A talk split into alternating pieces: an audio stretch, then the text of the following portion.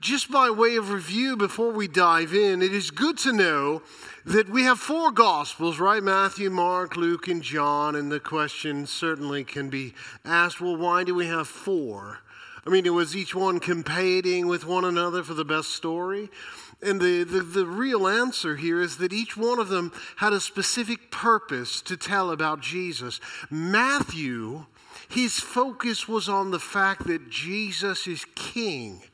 King is an enormous, a huge, huge word in Matthew.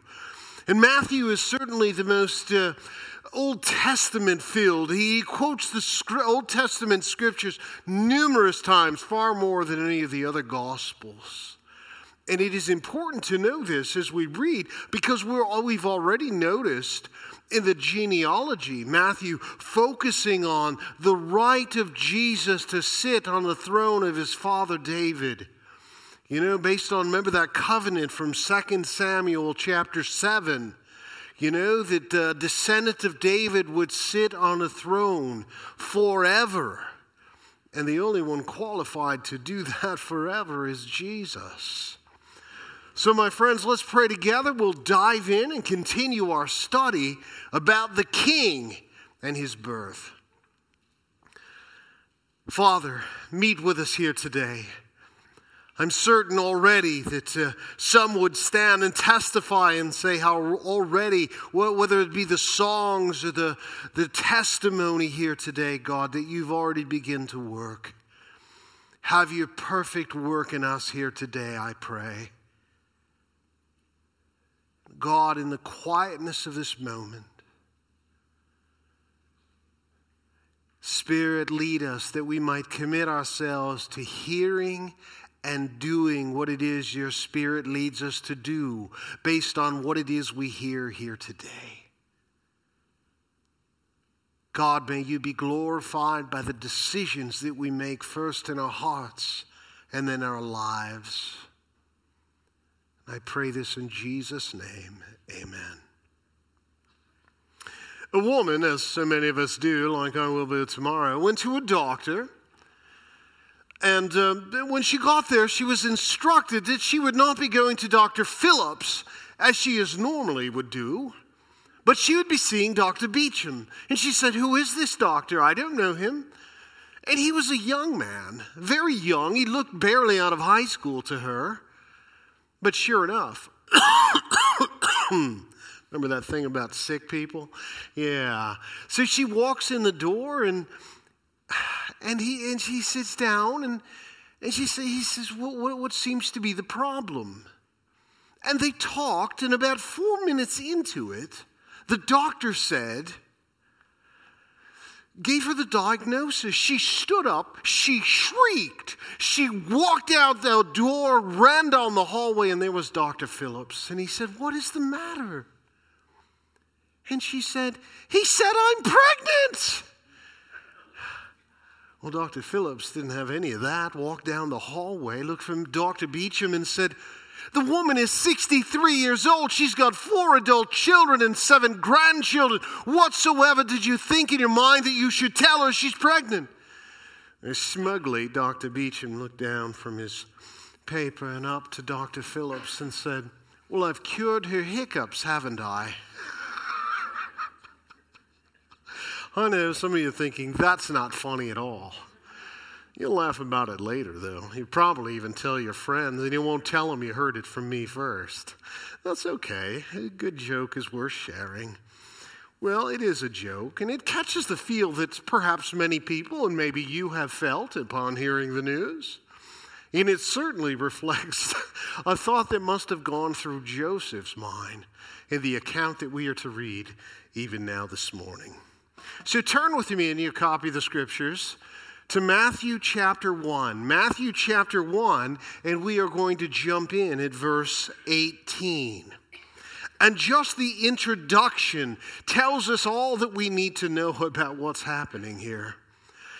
Notice how Matthew in verse eighteen tells us, "Now, the birth of Jesus Christ took place in this way." And then he begins his account. Well, certainly there is a context to be told if we are to talk about the birth of Jesus. And even from the uh, the plays of old, and perhaps you, you wrapped yourselves in somebody's old costume and you played your part of the Christmas story. I wonder if you were ever a part of that or just watched maybe your kids do it. But my friends, there is indeed a context, the circumstances of Christ's birth. You know, we certainly, from Luke's account, Luke gives us a little bit more information in chapter two and tells us that tis the season, eh? Uh, uh, Luke tells us that Caesar Augustus had decided that there should be a registration. And the purpose for the registration was, of course, for taxation. But the, the, the manner of this registration is that everyone should go to their own town. And this, of course, in the providence of God to move in the hearts of men and women throughout history, to bring people in the right places at the right time, caused Mary and Joseph, uh, this man and this woman who were betrothed to be married, to travel to Bethlehem. Now, ironically, or not ironically at all, and not coincidentally either, this is exactly what the Old Testament prophets said was going to happen, that the, that the Christ, the Son, would be born in Bethlehem. That whole conversation about a star in Bethlehem, Ephrathah. Well, this is going to be fun. And so taxation was a circumstance, people moving about. And as I've already mentioned, the betrothal of Mary and Joseph, and perhaps you've already heard a little bit that this engagement was not like the way that we do it today. Law regarded an engaged couple as virtually married. And normally there was a one-year period of waiting followed by the betrothal before the consummation of the marriage. And during that, because you're smart, break their engagement with a divorce. Now, this is important information because you're smart Bible students and you know the story. You know, so uh, so these circumstances, taxation, the betrothal of Mary and Joseph, and then... Yeah, look at that. Let's see up here. My notes aren't working today. The discovery of Mary's pregnancy. Oh, bless you, my son. Oh, my goodness. My friends, Mary's pregnant. And this is where we discover about Mary's pregnancy and Joseph's response. And I think that there are some important things that we can learn from this, my friends. Notice uh, how uh, Matthew lays it out here. Before they came together. So in other words, Matthew making it extraordinarily clear that this was not a child naturally of Mary and Joseph. Before they had come together, she was found to be with child from the Holy Spirit.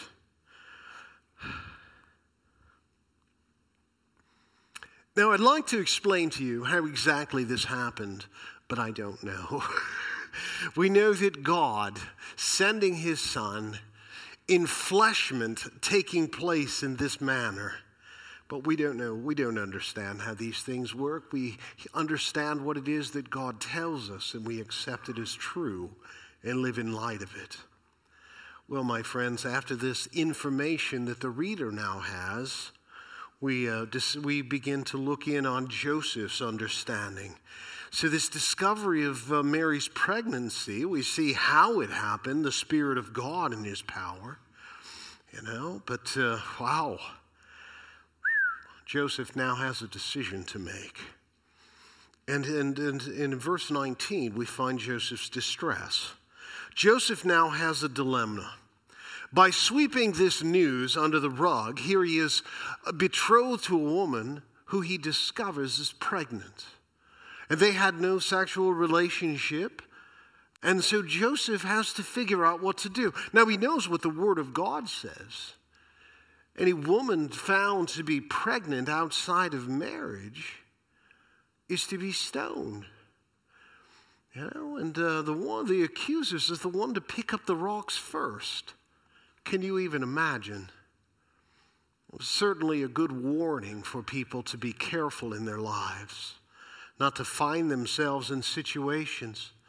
Isn't it odd that we're talking about this here this morning, Christmas time, and you know what's been in the news? I should say the indiscretions, but indiscretion doesn't begin to cover it. The acts of men to be unfaithful and advancing in their sexual prowess toward women of indefensible places. It is a shameful, shameful thing. But here is Joseph. What am I to do with this woman now? Who is pregnant, who has dishonored God in his mind and his people, and certainly Joseph. Certainly this would have been the initial response of Joseph. But Joseph now has to make a decision. And here's his dilemma. What shall I do? I mean, shall I obey God and have this woman stoned? I mean, that doesn't feel good. I mean, even to entertain that. Think of the latest sin of someone that you have become aware of. Maybe it was a, a small little lie, you know, maybe just a coloration of a story. And is that person worthy of death for such a thing? You know? Well, the Bible says yes. And in obedience to that, would you pick up a rock? If that is what God had called us to do, how would you respond? Well, here is Joseph with his dilemma. And the scripture says her husband Joseph, being a just man, which simply means he lived his life in, in order scripture is taught. He did what God had told him to do according to the scriptures. He was a faithful man. He was just. And notice this, but he was also unwilling to put her to shame. And in his heart, he resolved to divorce her quietly. A compassionate thing to do. But is compassion okay in light of the justice of God about sin? It was a, it was a dilemma, to be sure. Well, what do you do when you find yourself between a rock and a hard place? Well, I, I, I think I should do this, but my heart longs to do these things. And perhaps both of them are even good. What do you do? Hmm. Well, fortunately for Joseph, as he was considering these things, an angel of the Lord came to him in a dream. Notice verse twenty, but as he considered these things, behold, an angel of the Lord appeared to him in a dream.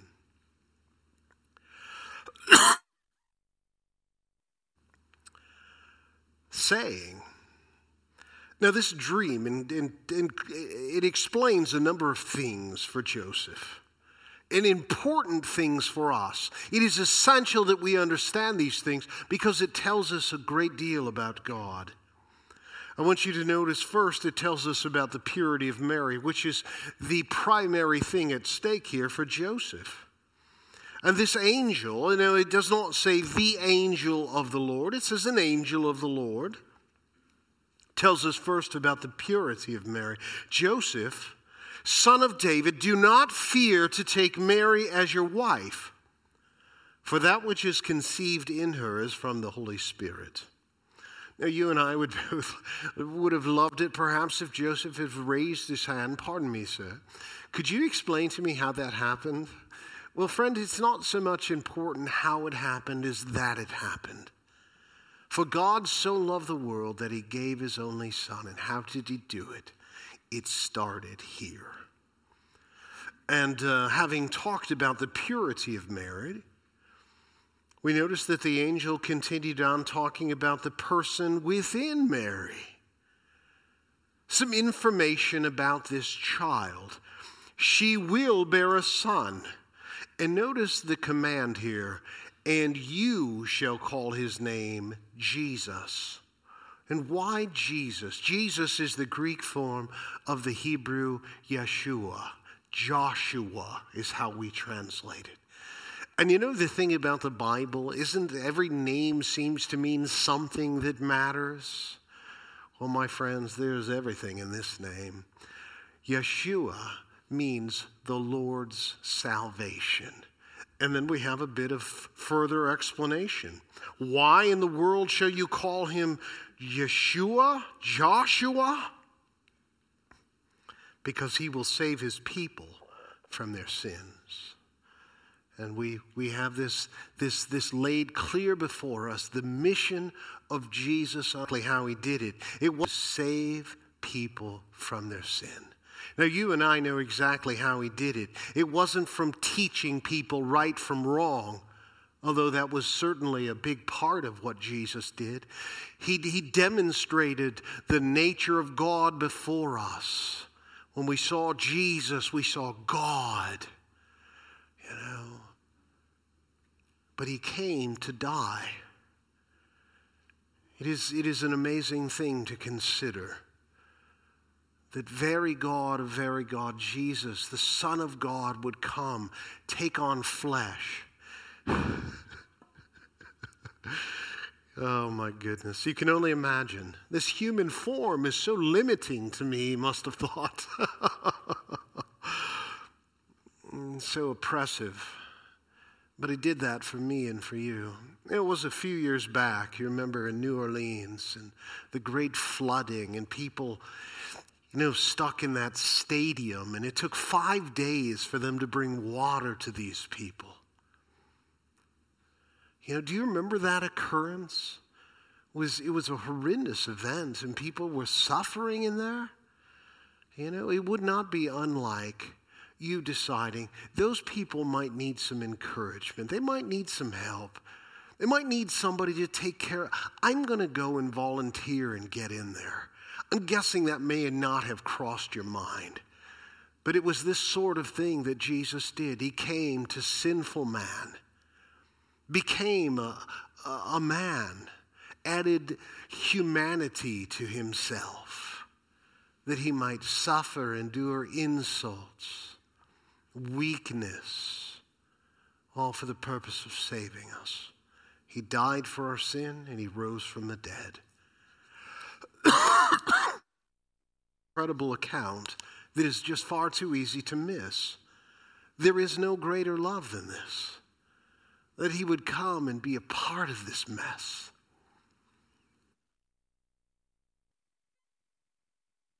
But you shall call him Jesus. Why? For he will save Mary and the persons. Well, having talked about the purity of Mary and the person within Mary, now the angels spend some time reviewing the prophecy about Mary. All this took place, verse twenty-two, to fulfill what the Lord had spoken by the prophet. Behold, the virgin shall conceive. How can this be possible? By only God. This is from Isaiah chapter seven and verse fourteen, a very Christmas-y prophecy. You know? And the virgin shall conceive and bear a son, and they shall call his name Emmanuel, which means God with us. Load of information for Joseph, who is just now trying to figure it all out, put it all in its place, and here it is laid before him. And Matthew has laid out for us an understanding that this is the Son of God, that this Son who is to be born, whom Joseph will name Jesus, is God among us. God among us. Hmm. God with us. Now, what was the purpose of this virgin birth? Well, certainly the coming of Jesus accomplished numerous things to revealing God to us. As John said in his gospel in chapter one and verse fourteen, the Word became flesh and dwelt among us, and we have seen his glory, glory as of the only Son from the Father, full of grace and truth. And in his coming, he bridged the gap between God and man. First Timothy chapter two and verses five and six remind us, for there is one God and there is one mediator between God and man, the man Christ Jesus. Gave himself as a ransom for all, which is the testimony given at the proper time. But ultimately, to take on the nature of man in order to die for man. In Hebrews chapter two and verse seventeen, we read, therefore he, referencing Jesus, had to be made like his brothers in every respect. Why? So that he might become a merciful and faithful high priest in the service of God, and to make propitiation for the sins of people. The word propitiations means satisfaction, that God's wrath would be satisfied. And how? In the death of his son. In the place of you and I here this morning, he died as our substitute, to take the wrath of God that you and I deserve because of our sin. For because he himself has suffered when tempted, he is able to help those who are being tempted. Not only is he our sacrifice, this great high priest now understands our condition. He is in no better place now to understand our weaknesses and our temptations and the difficulties that we face. Aren't you thankful that Jesus came? Oh, you say it's not Thanksgiving any longer. My friends, what has he done for you? And that he left the glory of heaven, the perfect fellowship with his Father and the Spirit of God, and he took on flesh. Hmm. Well, in light of this news now, we see that Joseph has a decision to make. And my friends, Joseph is certainly a pattern for you and I, having heard and been reminded of the Word of God, has a decision to make. Now that he understands what it is that is happening, regardless of the fact that to all of his family and all of the people that he w- he's a carpenter, and all of the work and the business experience and people that he deals with. So I understand your wife is married. Were you not just betrothed? All of the embarrassment that he might face from others looking down upon him. Joseph has a decision. And I hope that you will notice in verse twenty-four, when Joseph awoke from this sleep, he did as the angel of the Lord commanded him, and he took his wife. He did exactly what God told him to do through this angel. And my friends, his obedience was not only immediate. It was a lot like the shepherds, remember? They were out there with their flocks by night, and behold, an angel appeared before them. And they immediately left everything they had to go and worship. You're going to see a lot of that, my friends. It is a reminder for us how it is we ought to respond. Immediate and complete obedience. Look at verse twenty-five. But he knew her not until she had given birth. People give names for different. And he called his name Jesus. Now, people give names for different reasons, you know. You know, to honor a, a loved one that had passed, or in hopes of getting higher in the list of inheritance, you know, from some rich aunt or uncle. You know, people have different reasons to name. Uh, they've run out of names that they don't like or that they do like, and this is what was left. But Joseph named him Jesus because that is exactly what God wanted him to do. Regardless of his thoughts growing up, you know, play names with poodles and puppies and kitty cats. And what shall we call him? Shadow, how about Misty? We had four dogs named Misty as kids. I kid you not. We had Misty and Shadow of Misty and the Shadow of Sh- Misty Shadow. And I mean, we, you know, like we couldn't come up with another name like Poppy or something. But it's true. I kid you not. But this name was given because this name meant everything. For he will save his people from their sin. And I would ask you here this morning, in light of what it is you know, how have you responded? Have you come to a point in your life that realizing that knowing is not enough, it's not going to be a test in heaven? Anybody know the answer to how we're saved? Oh, I know. My friend, you're not going to be there if your response is not one of accepting as true and acting in faith. It's not about asking, my friends. It is about believing. And that believing, accepting as true, leads you to act in light of these truths. Knowing something will save no one, but acting on it, that is where the faith is. James talked about it, how works are always accompanied by faith. Act. Well, here is Joseph's decision, my friends. What is yours? If we wrap it up here, we notice that a sermon in a sentence, in light of all of these things that we have studied, the genealogies of generation after generation. I mean, the Bible starts with a man and a woman and a garden. And then we watch how there is birth and a child is born, a daughter is given, and one after another, it all tells the story of this coming baby, the Son of God taking on flesh that he might die in our place. God providentially moves throughout history to accomplish his purpose.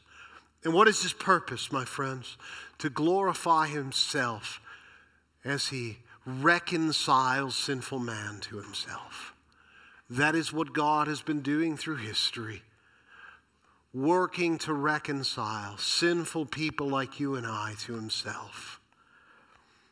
God providentially moves through history to accomplish his purpose. That's why nothing is wasted. That's why all things are working together for good to those who love God, to those who are called according to his purpose.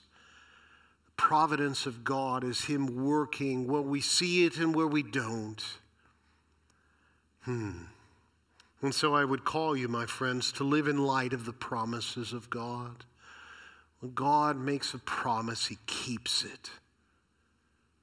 When God tells us what he's going to do, you can be assured that he will do it.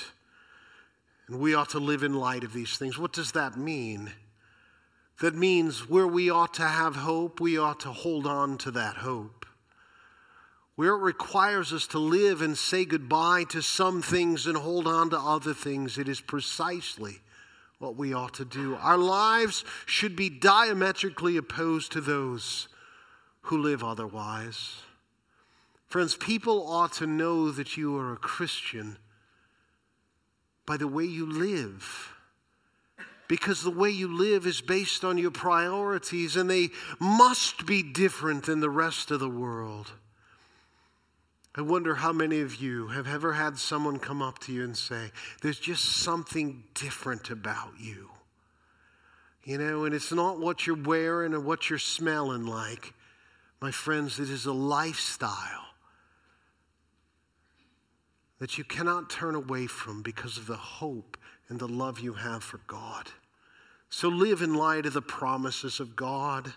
And my friends, in this season, I would call you to bask in the love that God has for you. God's love for you is great. It's not about how many friends you got on Facebook, because it seems that Facebook doesn't really understand the concept of the term friends. Associates, people you remember their name, that's not friends, my friends. But God, for God so loved the world. Isn't it great that the Spirit of God using, you know, uh, leading the writer John to write the word so. For God so loved the world. And remember, love is not just a warm feeling that might pass. Love is a sacrificial investment in someone's life, demonstrated in the fact that for God so loved the world that he gave his only Son, that whosoever might believe in him will not perish but have everlasting life, reconciled into the presence of God forevermore to worship the King. Bask in that love here today, my friends. You have great value to God, and he made it extraordinarily clear in all of these things.